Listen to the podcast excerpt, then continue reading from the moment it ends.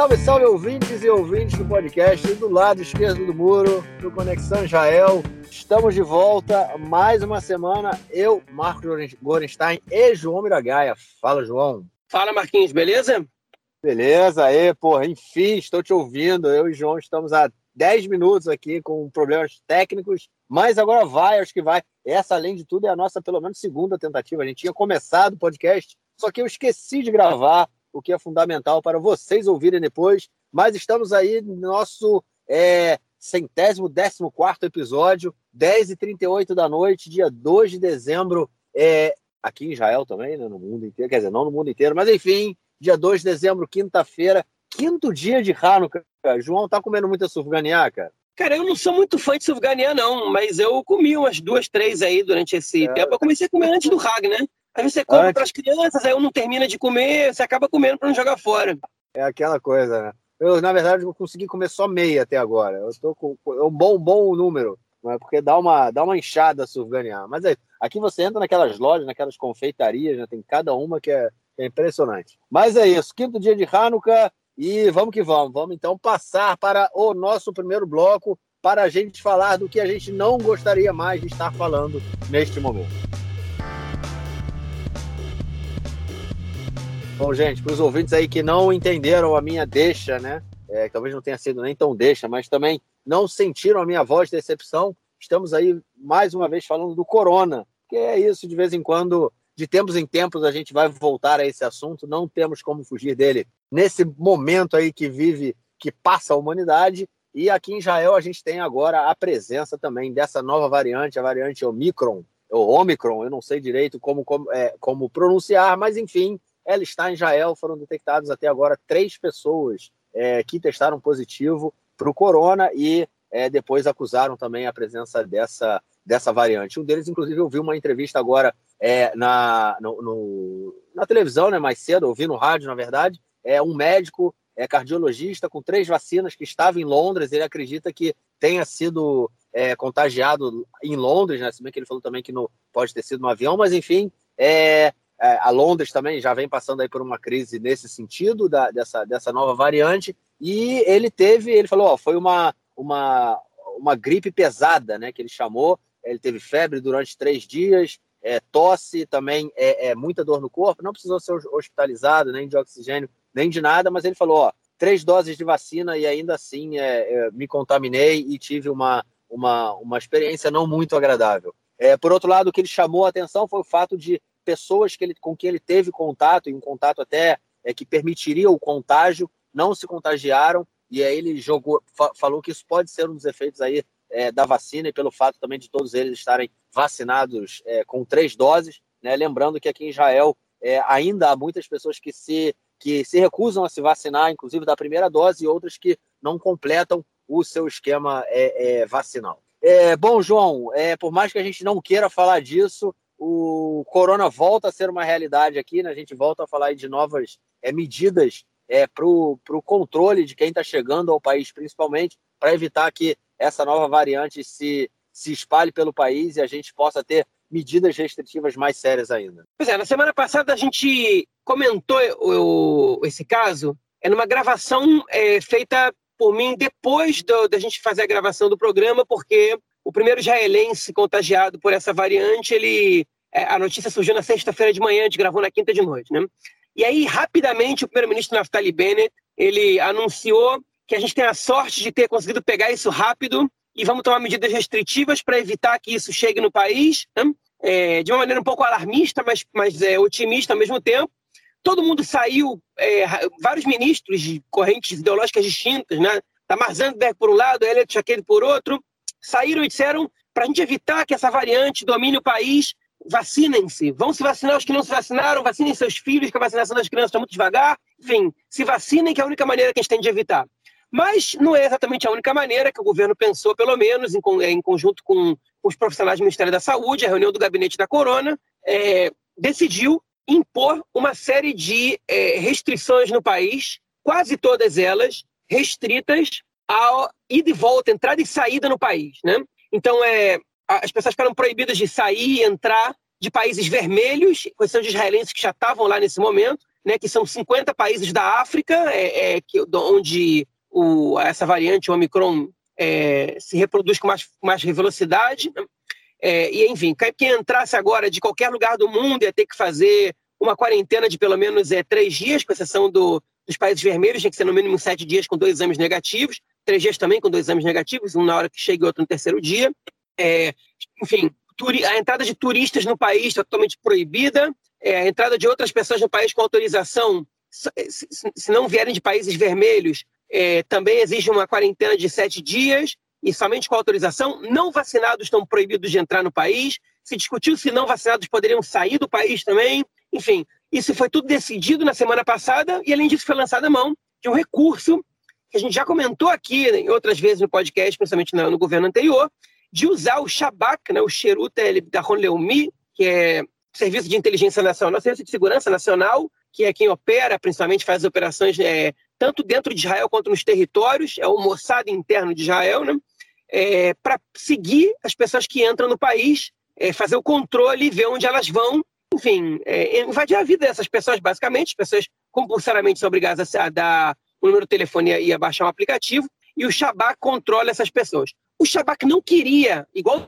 da outra vez, ser responsável por isso. Isso faz com que a organização é, é pública perca um pouco da, da, credibilidade perante a população, que vê eles perseguindo a população de uma maneira geral, pelo menos parte dela. Né? É, mas o governo lançou isso por cinco dias e queria ampliar. E aí teve uma entrada na Suprema Corte para proibir o Shabak de fazer isso, é, sem, que, sem que houvesse uma lei aprovada na Knesset de controle da corona, e o Shabak deu razão a, a quem apelou, e pro, o Shabak, perdão, não, a Suprema Corte deu razão a quem apelou, e proibiu o governo de usar o Shabak, né, o Shimbet, para quem preferir, para fazer esse, esse controle. É, e o Bennett, é, primeiro-ministro Naftali Bennett e o Nitzan Horowitz, ministro da Saúde, no fim das contas, desistiram de tentar aprovar essa lei é, para usar o Shabak.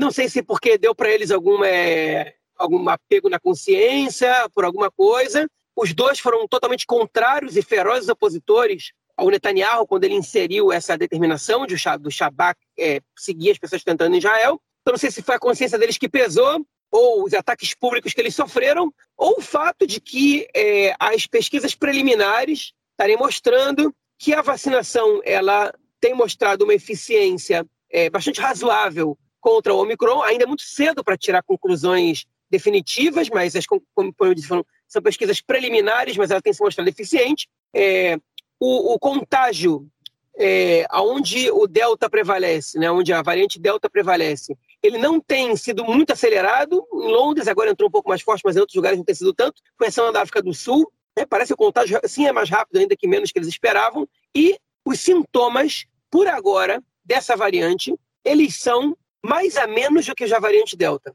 Ou seja, pode ser que essa variante ela se reproduza com mais velocidade, mas ela seja menos mortal e menos perigosa. Conclusões preliminares, ainda é muito cedo para qualquer, pra qualquer é, é, conclusão definitiva, mas isso tranquilizou um pouco o governo, que agora está começando a voltar atrás e está cogitando até cancelar a quarentena de três dias e reabrir a entrada no país, é, vendo que se a Pfizer funciona, a gente tem vacina disponível, a maioria das pessoas está vacinada, é, e, enfim, e a, e a, doença ela é menos perigosa que a gente pensava, então não faz sentido essa, esse drama todo. Isso é que o governo é, é tem, tem levado em consideração. Mas isso a gente está falando de hoje. Isso é uma notícia que está tá circulando hoje, né?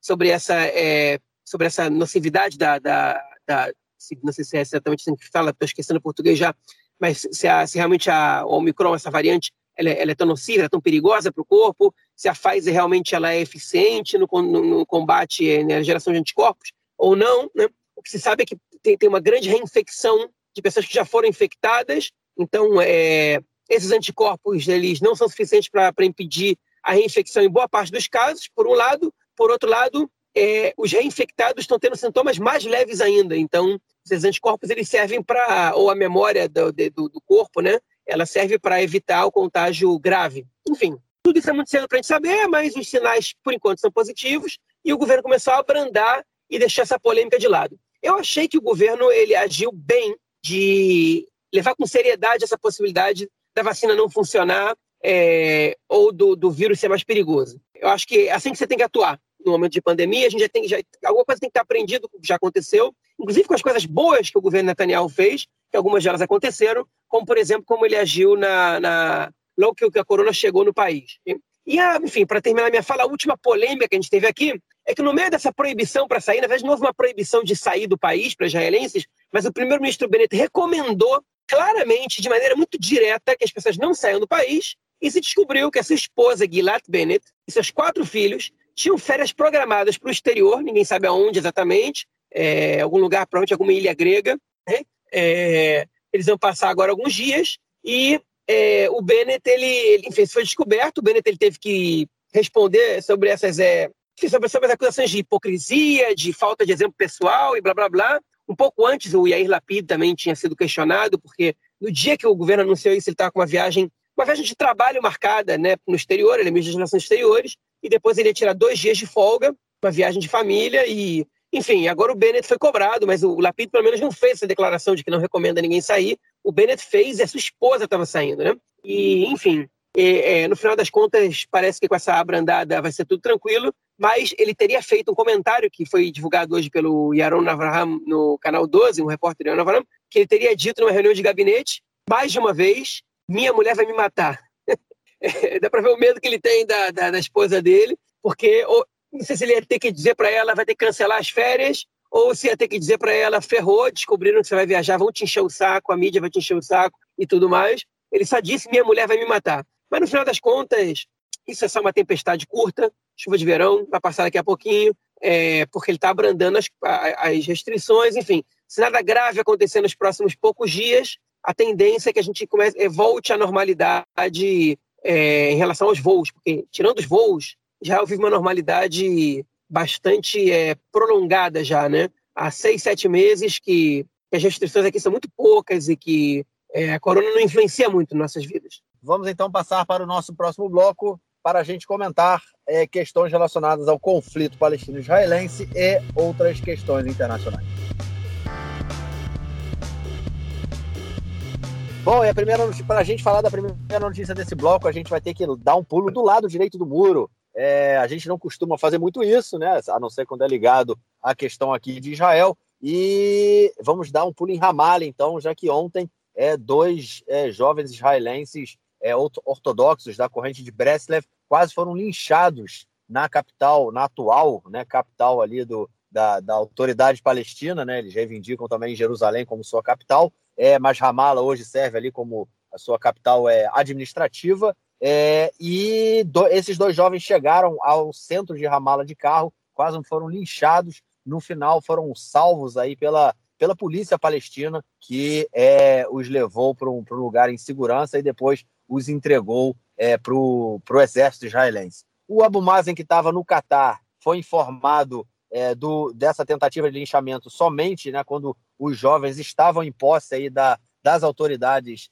é, policiais palestinas, né? até porque foi nesse momento que eles souberam o que estava acontecendo e a, a, a devolução desses jovens para as autoridades israelenses foi muito rápido, o que foi visto aí também como um ponto muito positivo né, do lado israelense. Lembrando aí que a gente já comentou, vem comentando nos últimos episódios, né, que esse governo ele mudou um pouco a relação é, com a autoridade palestina, principalmente. Se por um lado o Netanyahu, é, a política do Netanyahu durante mais de uma década foi enfraquecer a autoridade palestina e fortalecer o Hamas, é, esse novo governo ele tem uma atitude oposta a, a isso, né? E, e, enfim, foi uma, sem sombra de dúvida uma demonstração aí, mais uma demonstração é, da autoridade palestina de sua, da sua cooperação aí com Israel. É, eu acho que isso mostra bem que a autoridade palestina está disposta a cooperar, né, cara? É, e olha só, e já cooperava também quando a relação era ruim com o Netanyahu, né? Uma reportagem feita pelo jornal Maariv, se não me engano, em 2018, 2019, um desses dois anos,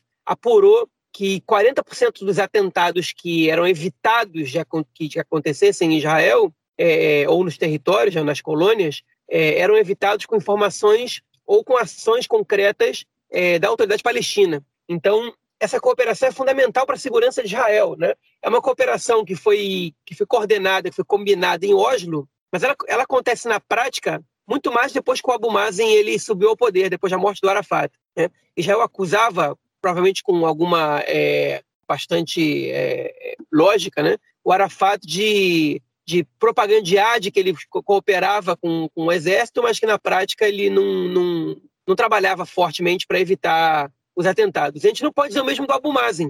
O Abu Mazen ele faz isso. A gente está vendo que os atentados eles, eles acontecem em número muito menor, eles são muito mais evitados. Qualquer chefe do Shabak te garante isso, que essa, essa cumplicidade, esse trabalho em conjunto é fundamental. Né? E nesse caso, não foi nem um atentado evitado, né? foi a polícia que foi lá e, e, enfrentou a própria população furiosa que queria linchar essas pessoas. Quando a gente linchar, é, queria matar essas pessoas à base de, da porrada, né? Tipo, queriam matar, a, a, enfim, com, com soco, né? com chute, com o que seja. E, ou pedrada, ou paulada, enfim. As, as imagens são, são, são tensas, o carro, botam fogo no carro e tal. E a polícia foi lá e, e enfrentou a população e tirou eles de lá, né? É, enfim, então é uma cooperação que é inquestionável e hoje também nos jornais, né, nas edições de jornal, o caso aconteceu ontem, é, todo mundo, todos os comentaristas estavam chamando atenção para isso. O que surpreendeu é que o resto da imprensa noticiou ontem o caso como se o assunto principal fosse a tentativa de linchamento, né? que obviamente é um fato a ser noticiado, né, que, e, e não pouco importante, né? é, mas a atenção ser direcionada à tentativa de linchamento e não é, a, atuação né, correta, eficiente e, e, e, de parceria com, com Israel da polícia palestina, mostra para mim que a imprensa israelense, ela, muitas vezes, ela joga, enfim, ela, ela joga contra, é, é, contra uma pacificação das, das relações. Né? que, que, militantes da direita digam o que, o, o que quiserem, tá, tá, tudo bem, mas enfim, mas é que, que, que, a mídia caia nessa eu acho problemático, porque o assunto para mim é o, é o ponto positivo aí, é que a polícia palestina evitou o assassinato né, de, de, desses, dois colonos, desses dois colonos. Foram dois colonos ultra-ortodoxos que estavam indo, segundo eles, para um assentamento de Hashmonaim, justamente o nome da dinastia que governou Israel depois da, da vitoriosa revolta dos Macabeus, que é o que a gente comemora agora na festividade de Hanukkah, né? família Hashmoné em português, é Hashmonaíta, né? Hashmonaim em hebraico, tem um assentamento com esse nome na Cisjordânia. Eles foram tentar pegar um atalho e, segundo eles, entraram em Ramala, né? que é território A, de entrada proibida para cidadãos israelenses, justamente por causa do perigo que é entrar lá. É, enfim, e aí houve a tentativa de linchamento, eles conseguiram escapar. É, a polícia está cogitando abrir uma pasta e, e, fazer uma acusação contra esses dois é, colonos, porque eles não tinham nada que entrar lá. Você tem que, enfim, você, as placas são muito claras que você não pode entrar lá. Quase ninguém entra em Ramala assim sem querer. Né? E vale a pena dizer que houve um, um linchamento em Ramala na época da segunda intifada. Desde então, nenhum israelense é, morreu em Ramala, nem foi linchado em Ramala desde esse acontecimento, há mais de 20 anos. Ou seja, é, para mim, o fato positivo tem que ser destacado, né? não, não são os fatos negativos. É, enfim, a maneira como parte da direita noticiou o caso é, olha só, é, é tem dois judeus entram em Ramallah e o natural é que eles sejam assassinados. Isso é normal? Não, isso, isso não é normal. Okay? A ocupação da, da Cisjordânia também não é normal. É, eu não estou justificando a violência, eu acho lamentável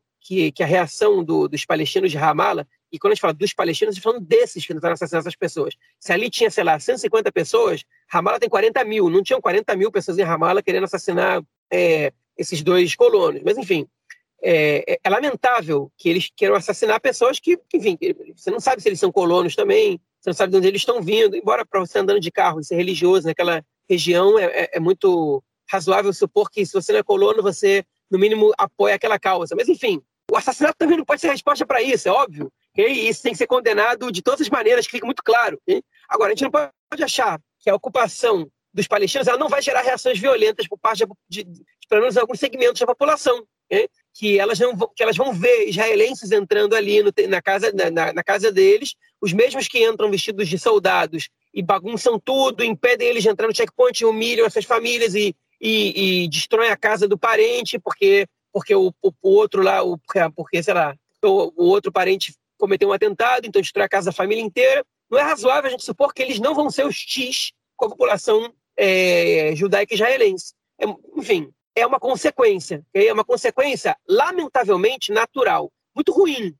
É, agora, lamentavelmente, é natural. Então, hoje perguntaram num programa de rádio que eu estava escutando, o que, você sente quando, quando você vê que, que, que dois judeus entram é, em Ramallah e, e, são vítimas de um linchamento? Ele fala, olha, isso é decepcionante. E eu fiquei olhando, eu fiquei pensando nessa frase, e falei, olha, isso é tudo menos decepcionante. E para que alguma coisa te decepcione, você precisa esperar alguma outra, alguma outra reação. De parte da população palestina. E se você acha que dois colonos vão entrar em Ramallah e que não vão ter, não vai ter ali um número suficientemente grande de pessoas que vão grande, enfim, não grande em relação à população geral, mas grande em relação ao que podem fazer um estrago, né? Para fazer um linchamento nesse caso, eu não sei qual realidade ele está vivendo, mas o cara é um oficial, né? Do, do exército, um ex-oficial, oficial da reserva. Então, decepcionante é tudo que não é, né? Pode ser lamentável, pode ser triste essa constatação, enfim, mas não é decepcionante, é, é, essa é a realidade, ok? Essa é a ideia. As pessoas a fazer atentados, entrar em Israel para fazer atentados, arriscar a própria vida, não vão linchar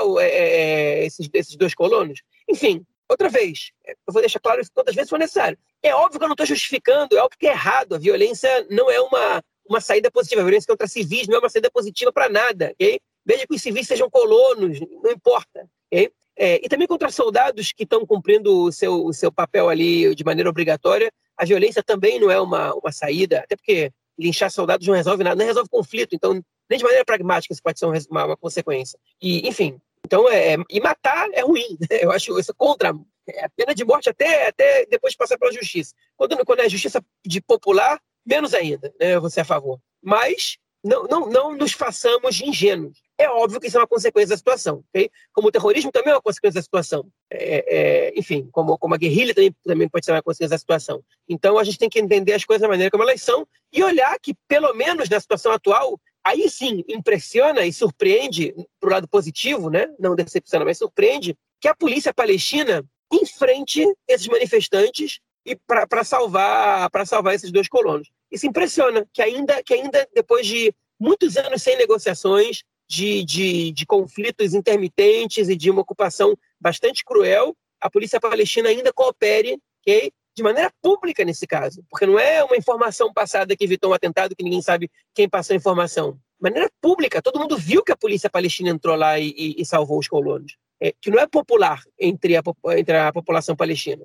Então, é, para mim, isso é o que é de se, de se destacar nesse caso. Okay? Foi um caso negativo, mas a gente tem que destacar o positivo nesse caso, que para mim é bastante positivo. E o governo devia, devia é, se aproveitar disso. E parece que o Benny Gantz já é, agradeceu é, ao, ao Abu Mazen pela, pela cooperação. Né? Já, já, já enviou um comunicado agradecendo e, e, e enfim, valorizando né, dizendo coisas positivas sobre essa cooperação da polícia. É isso. E a nossa segunda notícia do bloco, ela vol a gente volta a falar aí do Irã, é isso mesmo. É, o acordo nuclear aí que voltou, ou deveria voltar a ser discutido, anda bem emperrado. Os dois lados, tanto o Ocidente, vamos dizer assim, né, as potências ocidentais, quanto o Irã, estão subindo na árvore, estão com pedidos muito alto, é, muito altas, e descer da árvore fica um pouco complicado. Enquanto isso, o primeiro-ministro é, israelense Naftali Bennett continua conversando aí com, as, com os principais é, figurões aí do governo americano é, para tentar forçar, né? Israel sempre foi contra, pelo menos durante o governo Netanyahu, essa a chegada de um acordo. Israel, o governo Netanyahu apoiou a saída do Trump do acordo nuclear, inclusive, é, e Israel começa mais uma vez, volta a falar em outras opções para impedir né, que o Irã seja é, chegue a uma, a uma bomba, a, a, ter né, um armamento nuclear. Essa, inclusive, foi uma declaração do chefe do Mossad essa semana, dizendo que Israel não, não vai deixar de nenhuma forma, é, de uma forma ou de outra, né, é, é vai impedir com que o Irã chegue aí a ter uma bomba atômica. É, eu só torço o seguinte, João, que chegue a um acordo é, pelos meios diplomáticos para a gente evitar né, que foguetes chovam, de chovam em todo que é lado, né, cara? É, olha, eu não consigo nem imaginar o cenário de uma, de uma guerra entre, entre Israel e o Irã, né? Do que o que aconteceria numa operação israelense bem ou mal sucedida né, no, nesse caso. É, agora é o seguinte, as negociações estão correndo em Viena e elas não estão correndo bem, né? É, eles não estão, eles estão, enfim, foi uma semana de crises, eles não se aproximaram de um acordo é, o governo iraniano acusou Israel e os Estados Unidos de, de estarem sabotando o acordo, assim, disse que não vão aceitar que. Ele usou, ele, inclusive usou esse termo, né? né não, não vão aceitar que, que é, as determinações do acordo venham da Balfour. Balfour é o nome da rua onde fica a residência oficial do primeiro-ministro. No caso, ele cometeu um erro, né? Talvez sem saber. O Bennett ele não está morando na residência oficial, ele está morando na sua residência privada em Rana, aqui pertinho da minha casa. É, Inclusive, já, já me deparei com o Bennett indo para é, de saindo de carro de casa algumas vezes, porque ele vai acompanhado de um milhão de carros e vai passando por todo mundo, né? Enfim, mas não importa. É, enfim, o, o Irã acusou Israel, os Estados Unidos, através do Anthony Blinken, que é o secretário de Estado americano, também estão dizendo bastante pessimistas, né? Foi uma, não, foi, não foi pessimista, foi uma semana que não deixou muito espaço para a gente ser otimista. E ele teve uma conversa com o Bennett essa semana, é, na qual ele mesmo ligou para o Bennett para reforçar que os Estados Unidos, a gente comentou isso nas edições passadas recentes do podcast, é, vão continuar sendo contrários à construção é, do bairro de Atarot, né, na, na, em Jerusalém Oriental. E durante essa conversa, o Bennett, o Bennett teria tido uma conversa bastante difícil com o Blinken, difícil de complicado, de cobrança e de exigências e, e, e talvez até de ameaças, né? É, talvez não nesse sentido, porque Israel é um peixe pequeno para ameaçar os Estados Unidos, é, mas sobre o acordo nuclear com o Irã, deixando claro que o acordo que estão tentando construir é, não interessa a Israel de nada. Né?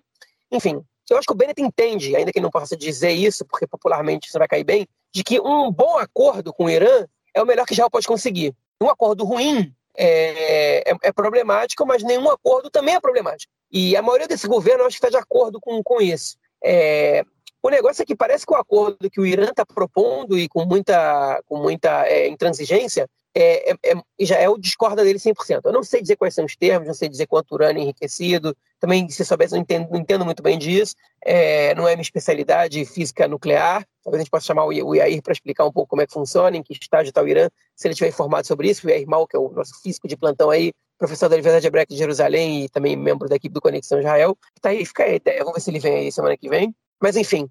É... Mas o chefe do Mossad, Davi Barné, ele deu uma declaração hoje muito peculiar, porque o chefe do Mossad não é de fazer muitas declarações, não é comum a gente escutar isso, dizendo o seguinte: esse acordo é uma porcaria, a gente não vai aceitar esse acordo e, e, é uma, e a gente se compromete a que o Irã não vai chegar a essa bomba nuclear. Né? Se é bravata, se é sério, não tem como saber. O que a gente sabe é que o, o orçamento atual aumentou em alguns bilhões de shekel o orçamento da, do, do, Ministério da Defesa e a gente calcula que parte bastante importante desse dinheiro é para preparar um possível ataque ao Irã, que custa alguns bilhões. Já foi feito isso em 2010, 2011, mas o ataque não foi feito. É, e agora parece que esse dinheiro vai ser gasto de novo para isso. Enfim, eu espero que também não, também não ser, enfim, que, que, que não, não, a gente não precisa usar, usar essa ferramenta, mas é, nem o Blinken, nem o Bennett, nem o Barnett estão muito otimistas em relação a isso. Então, vamos ter que esperar para ver o que vai acontecer.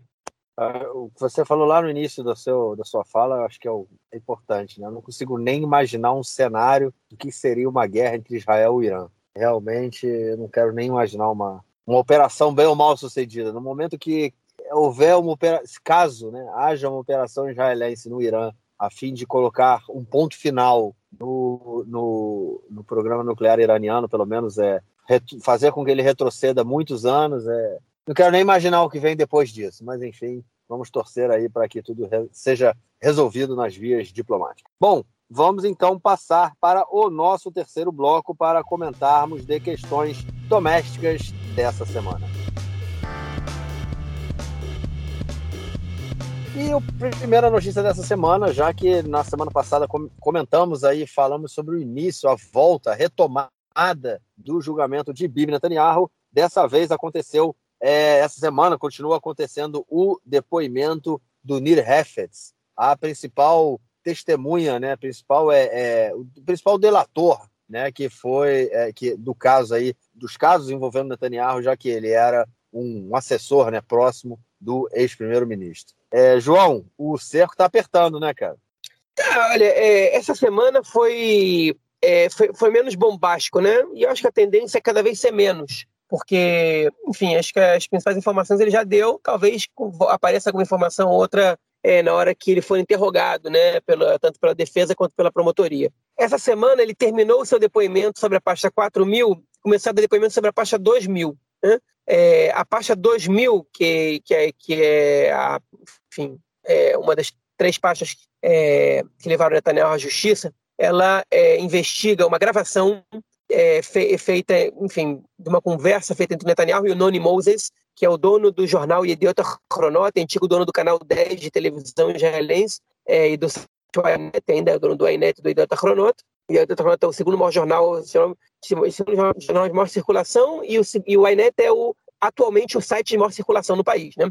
E, enfim, nessa conversa, o Netanyahu ele tenta combinar com o Noni Moses uma melhor, é, é, é, enfim, uma melhor repercussão do jornal em relação ao seu governo, uma melhor exposição é, sua, da sua pessoa e do seu governo. Em, em troca, ele teria prometido ao Noni Moses que é, ele, ia, é, ele ia favorecer, é, ele ia ajudar com que fosse aprovada a lei do Israel Ayom, que é um jornal distribuído gratuitamente, pró-Netanyahu totalmente, bancado em seu momento pelo bilionário norte-americano Sheldon Nadelson, que morreu tem pouco tempo. É, enfim, que é distribuído gratuitamente, por isso virou o jornal de maior circulação do país e tirou um bom número de leitores do Idiota Chronot, né? Lá impresso. E o, enfim, e o Netanyahu, é, existe uma lei que está sendo debatida, como é que um jornal impresso, distribuído gratuitamente, com dinheiro de um magnata norte-americano, é, como é que isso pode acontecer sem ter nenhum controle sobre, sobre a imprensa, né? Isso pode ser um panfleto, pura propaganda do Netanyahu e blá blá blá.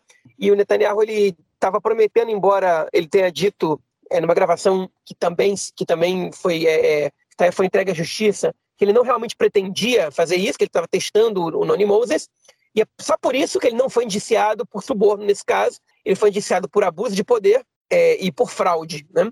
É, o Noni Moses, sim, foi indiciado por suborno, porque ele negociou com o Netanyahu, teoricamente, sem saber que o Netanyahu estava é, é, é, blefando. Né? Mas, enfim, o, o Nir Hefetz, ele, essa semana ele comentou sobre esse caso, basicamente, sobre a relação dele com o Noni Moses. Ele comentou que ele, que ele participou dessas de negociações com o Noni Moses, que o Netanyahu tinha obsessão é, pelo Idiota Chronot, que ele considerava o Noni Moses o principal inimigo dele. É, enfim, que, que, ele, que ele sempre procurou não se envolver muito nesse caso, mas que esse caso o tempo todo aparecia, e que essas conversas realmente aconteceram. Ele não, não confirmou nem, nem, nem desmentiu que o Netanyahu se o Netanyahu estava é, é, disposto a fazer esse acordo mesmo ou não, essa troca de favores, okay?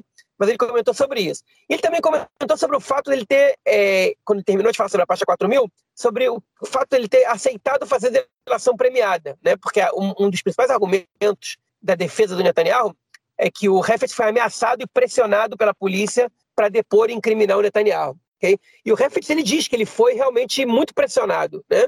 É, mas que no fim das contas ele falou o seguinte, cara, o, o que me fez fazer a delação e assinar o acordo de delação premiada é que eu vi que eu estava pagando um preço por algo que eu não tinha ganho nada, quem tinha ganho era o Netanyahu e que ele não estava fazendo nada para me livrar dessa situação. Então eu resolvi escutar meu advogado e assinar a delação premiada. Mas o Heffert, em algum momento anteriormente, ele disse que ele ia processar a polícia por maus tratos que ele teria recebido e por pressão, por, por é, intimidação e ameaças, é, para que ele que ele fizesse a delação premiada, né? Em algum momento ele disse isso. Enfim, a gente ver o que vai acontecer depois. Mas essa foi a novidade em relação ao caso Netanyahu. É, é enfim, na semana que vem vai ter mais depoimentos do Nir Hefetz. Esse caso, gente, ainda, ainda vai demorar até acabar toda a parte de depoimentos. A, a tendência é que isso demore uns dois anos. Né? Então, agora estão sendo os principais, mas ainda vai demorar bastante tempo esse negócio. Vocês podem esperar sentados aí, a gente vai tratar de atualizar vocês quando tiver coisa importante, que muitas vezes a gente não comenta acontecimentos que não são tão importantes assim. É isso, continua aí fazendo a sua delação e a gente vai, na verdade, curtindo aí, vendo as, as falcatruas e artimanhas do ex-primeiro-ministro Benjamin Netanyahu.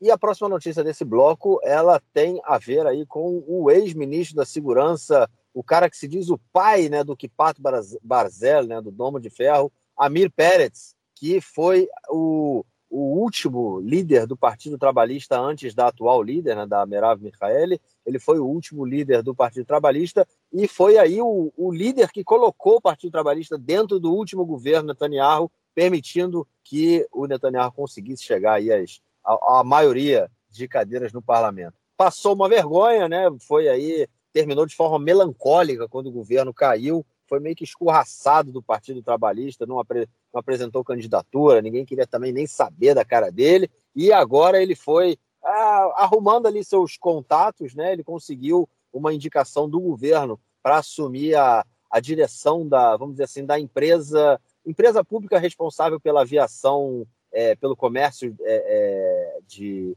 é, é, de aviação, né? De, enfim, é, é uma, é, é, uma empresa pública muito importante aqui em Israel, uma, uma, um cargo muito importante, só que é, é, pessoas dentro, de dentro da comissão que indica é, é, pessoas para esse tipo de para esses cargos negaram a indicação que havia, aceito, havia sido feita pelo governo, né? ou seja, disseram que o Amir Pérez não deveria assumir esse cargo, o que foi aí também é, rechaçado pelo governo, inclusive pelo é, é, procurador do Estado, Avihai Mandelblit, e o Amir Pérez, ele possivelmente assumirá o cargo aí de diretor da, do, do, da empresa pública de, de aviação. É, pô, o cara, enfim, ele consegue fazer essas zigue-zague né, de um governo para o outro, de um campo para o outro, e no final arruma mais uma boquinha e não larga as tetas, né, cara? É, mas eu, eu acho que o, o, caso aí não é exatamente o Amir Pérez, o caso é o próprio governo, né?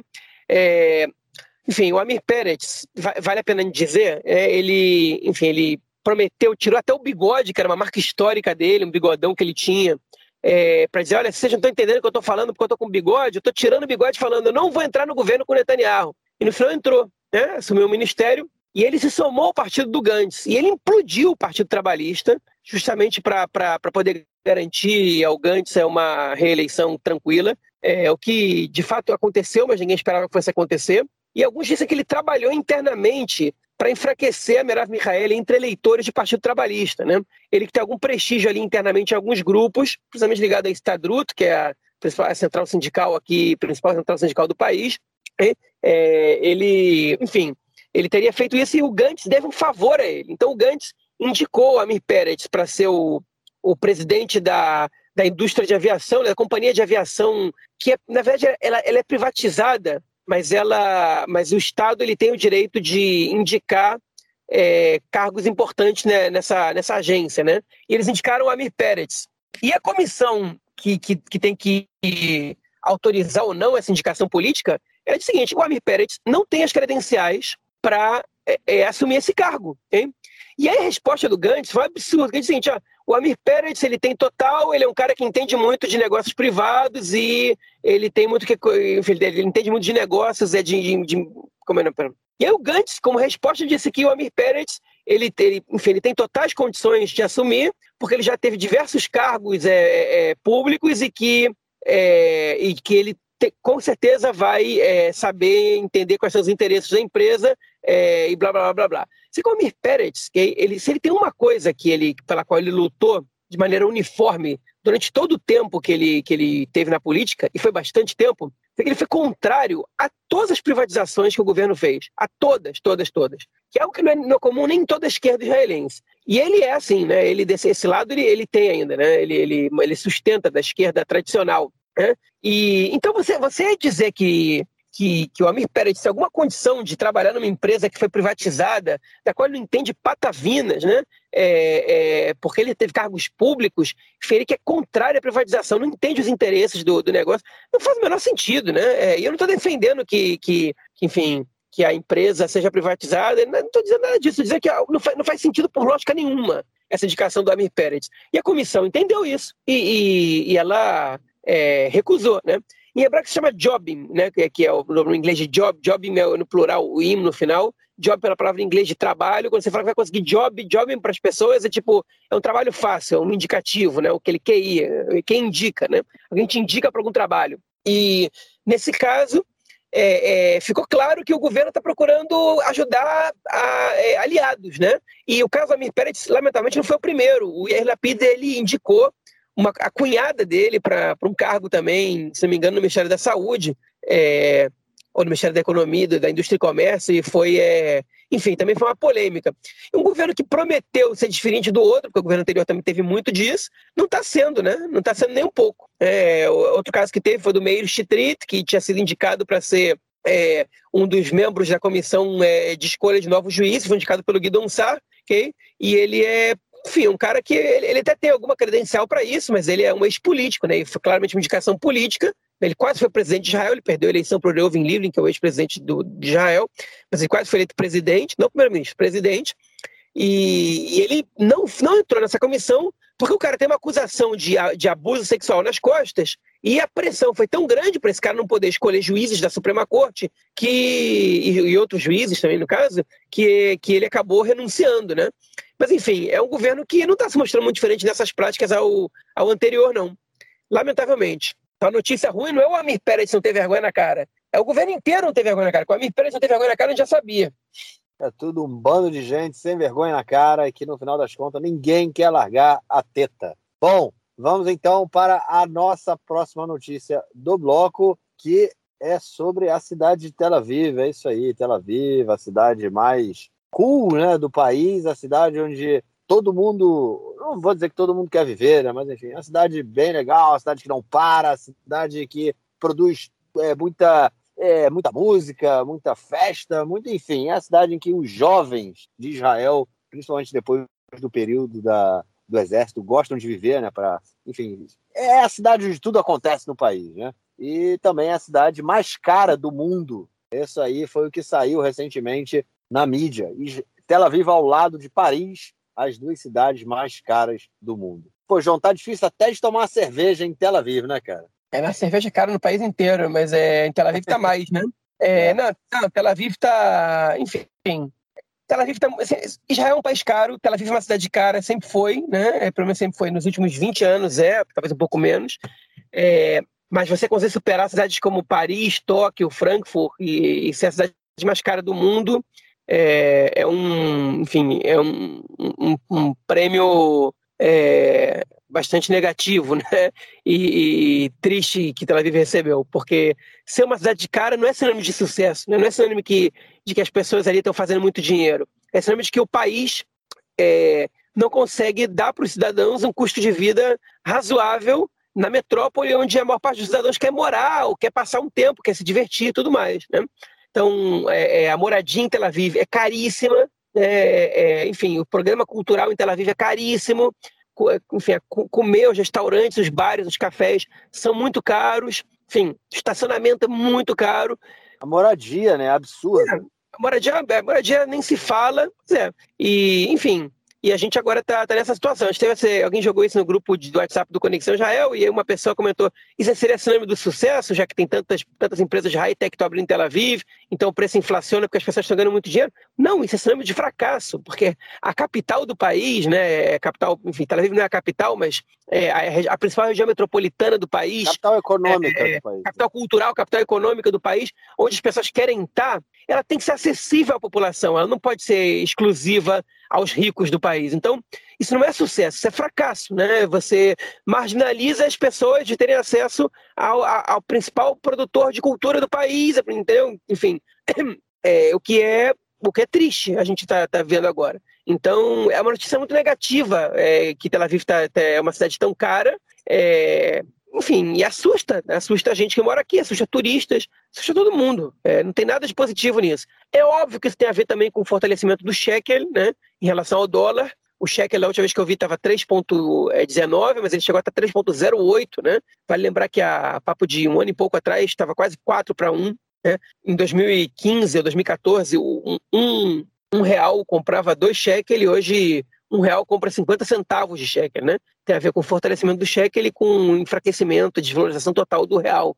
Mas, enfim, é, é, o, o fortalecimento da moeda ajuda a encarecer a cidade, obviamente, porque os valores são medidos em dólares, mas não é o único fator. É, Tel Aviv já era cara antes desse fortalecimento do shekel, agora simplesmente foi impulsionada para ser a cidade mais cara. E entre nós, quando a moeda do país ela, ela fica forte né, em relação ao dólar, você, você, enfim, você não pode ter tanta inflação como está tendo agora em Israel, né? É, a gente sabe que a inflação é um fenômeno mundial, está acontecendo no mundo inteiro agora, mas Israel tem essa vantagem da moeda no país estar tá se fortalecendo e, e, qualquer produto que vem de fora, desde o trigo até é, a gasolina, né? É, elas estão custando mais barato do que, do que custavam antes. Então, pelo menos em relação à moeda, né? A gasolina aumentou no caso, mas, mas é, outros produtos não tanto. A moeda está mais forte, você tem, tem, que baratear. E aqui não barateou, só subiu. O país inteiro está caro, esse a gente tem que falar a verdade. O país inteiro está tá caro, está tendo inflação, que é coisa que a gente não estava acostumado a ver aqui.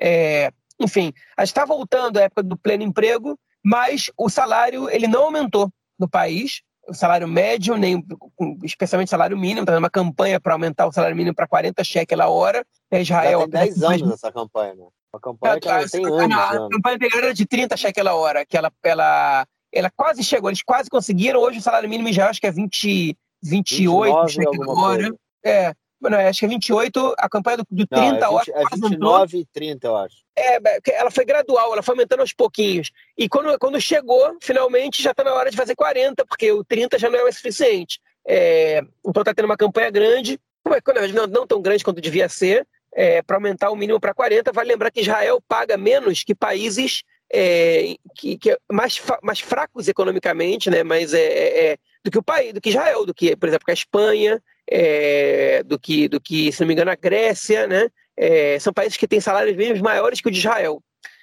com economias mais, mais fracas, mais, mais instáveis, enfim, e com, e com, muito mais desemprego. Então, o país tem condições de aumentar o salário mínimo e deveria, porque o salário mínimo atual daqui não dá para viver. talvez é para um jovem na periferia que consegue arrumar um trabalho por algum milagre é, é viver. Mas para uma família não dá, de jeito nenhum. Nem um pouco mais que o salário mínimo. É, sem sombra de dúvida, com o salário mínimo aqui não, não, não há condição nenhuma de viver. O salário mínimo não chega nem a 5 mil shekels por mês se ele for pago de forma integral. É, e se for pago também, é, é porque tem o salário mínimo no global, né, que o cara ganha por mês o salário mínimo, ou senão você pode ganhar hora a hora mínima, né? A hora mínima ela vale 29 alguma coisinha. É, enfim, é, é, e chegando no final do mês, você não, você não paga o aluguel na, em boa parte das, das cidades da, da região central do país, né? Não, em todas as cidades da região central do país, eu acho que você não vai conseguir pagar um aluguel com o salário mínimo, né? É, talvez na, nas periferias, sim, mas aí nas periferias para você também conseguir arrumar trabalho é mais difícil. Enfim, a gente entra naquele ciclo, né? É, que acaba não saindo. E realmente a inflação aumentando e, e a situação é, indo por água abaixo, né? A gente comentou também que a, a, essa elite, né, da, que trabalha no, no, no high-tech, né, porque é uma, é uma elite econômica, acaba sendo uma elite econômica, ela se fortaleceu mais ainda nesse período da pandemia, é, já que é, muitos deles continuaram trabalhando, enfim, é, foi a parcela da população que é, saiu mais forte, já era mais forte, né, por conta dos altos salários, e saiu mais forte ainda depois desses dois anos. É, é, isso. Vamos então para o nosso próximo bloco para ouvirmos o comentário do esporte do camarada Nelson Boas. Manda aí, mestrão. Meu caro Gorens, tem amigos do Conexão Israel do lado esquerdo do muro. Mandar um abraço para o João, que está empanturrado de sufganiot, é, dos sonhos da festa de Hanukkah. O, o João gosta também de comer o famoso latkes, que é aquele bolinho de batata ralada o João prepara em casa também. Campeonato Israelense de Futebol Masculino segue na liderança o Apoel Bercheva e abriu cinco pontos do segundo colocado, o Maccabi Haifa. É, o Maccabi Haifa junto com o Apoel Haifa ali chegando. Lembrando que a gente citou na, na semana passada que teríamos enfrentamentos entre os dois times de Tel Aviv e os dois times de Haifa. Pois é, o Maccabi Haifa ganhou do Apoio Tel Aviv 3 a 1 e o Maccabi Tel Aviv ganhou 3 a 1 do Apoio Haifa. Então os dois times do Maccabi, tanto de Tel Aviv quanto de Haifa, superaram o Apoio tanto de Haifa como de Tel Aviv.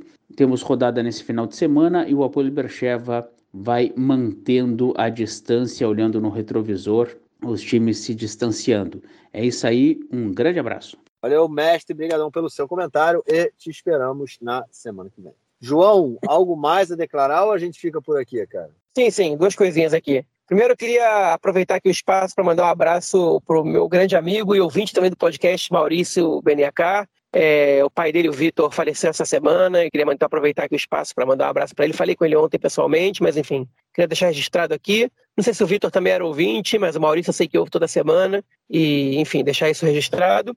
E também vou fazer um comentário agora que o Marquinhos não vai gostar muito, é, mas a gente tem também outros dois ouvintes aqui. É, vou que, que me mandaram uma mensagem. Que um deles é o Arthur Cooperman e o outro é o Gabi Hores Rosnacker, que são membros da torcida Porco Hebreu, né, dos palmeirenses aqui que moram em Israel. E o Gabi, inclusive, foi é, assistir a final da Libertadores no, em Montevidéu. Okay? E, e, segundo o Arthur, ele profetizou o gol do Daverson, ok? Então, um abraço aí, parabéns pelo título da Libertadores aí, que deve estar uma dor de cabeça no Marquinhos, ok? Esses dois ouvintes aí estão então, de parabéns pelo título. E é isso aí, pessoal. Divulguem aí para os outros palmeirenses do Porco Hebreu e não, para que escutem a gente aqui. Tá feita a nossa homenagem. Valeu, cara. Grande abraço. Falou, até mais. Valeu, tchau.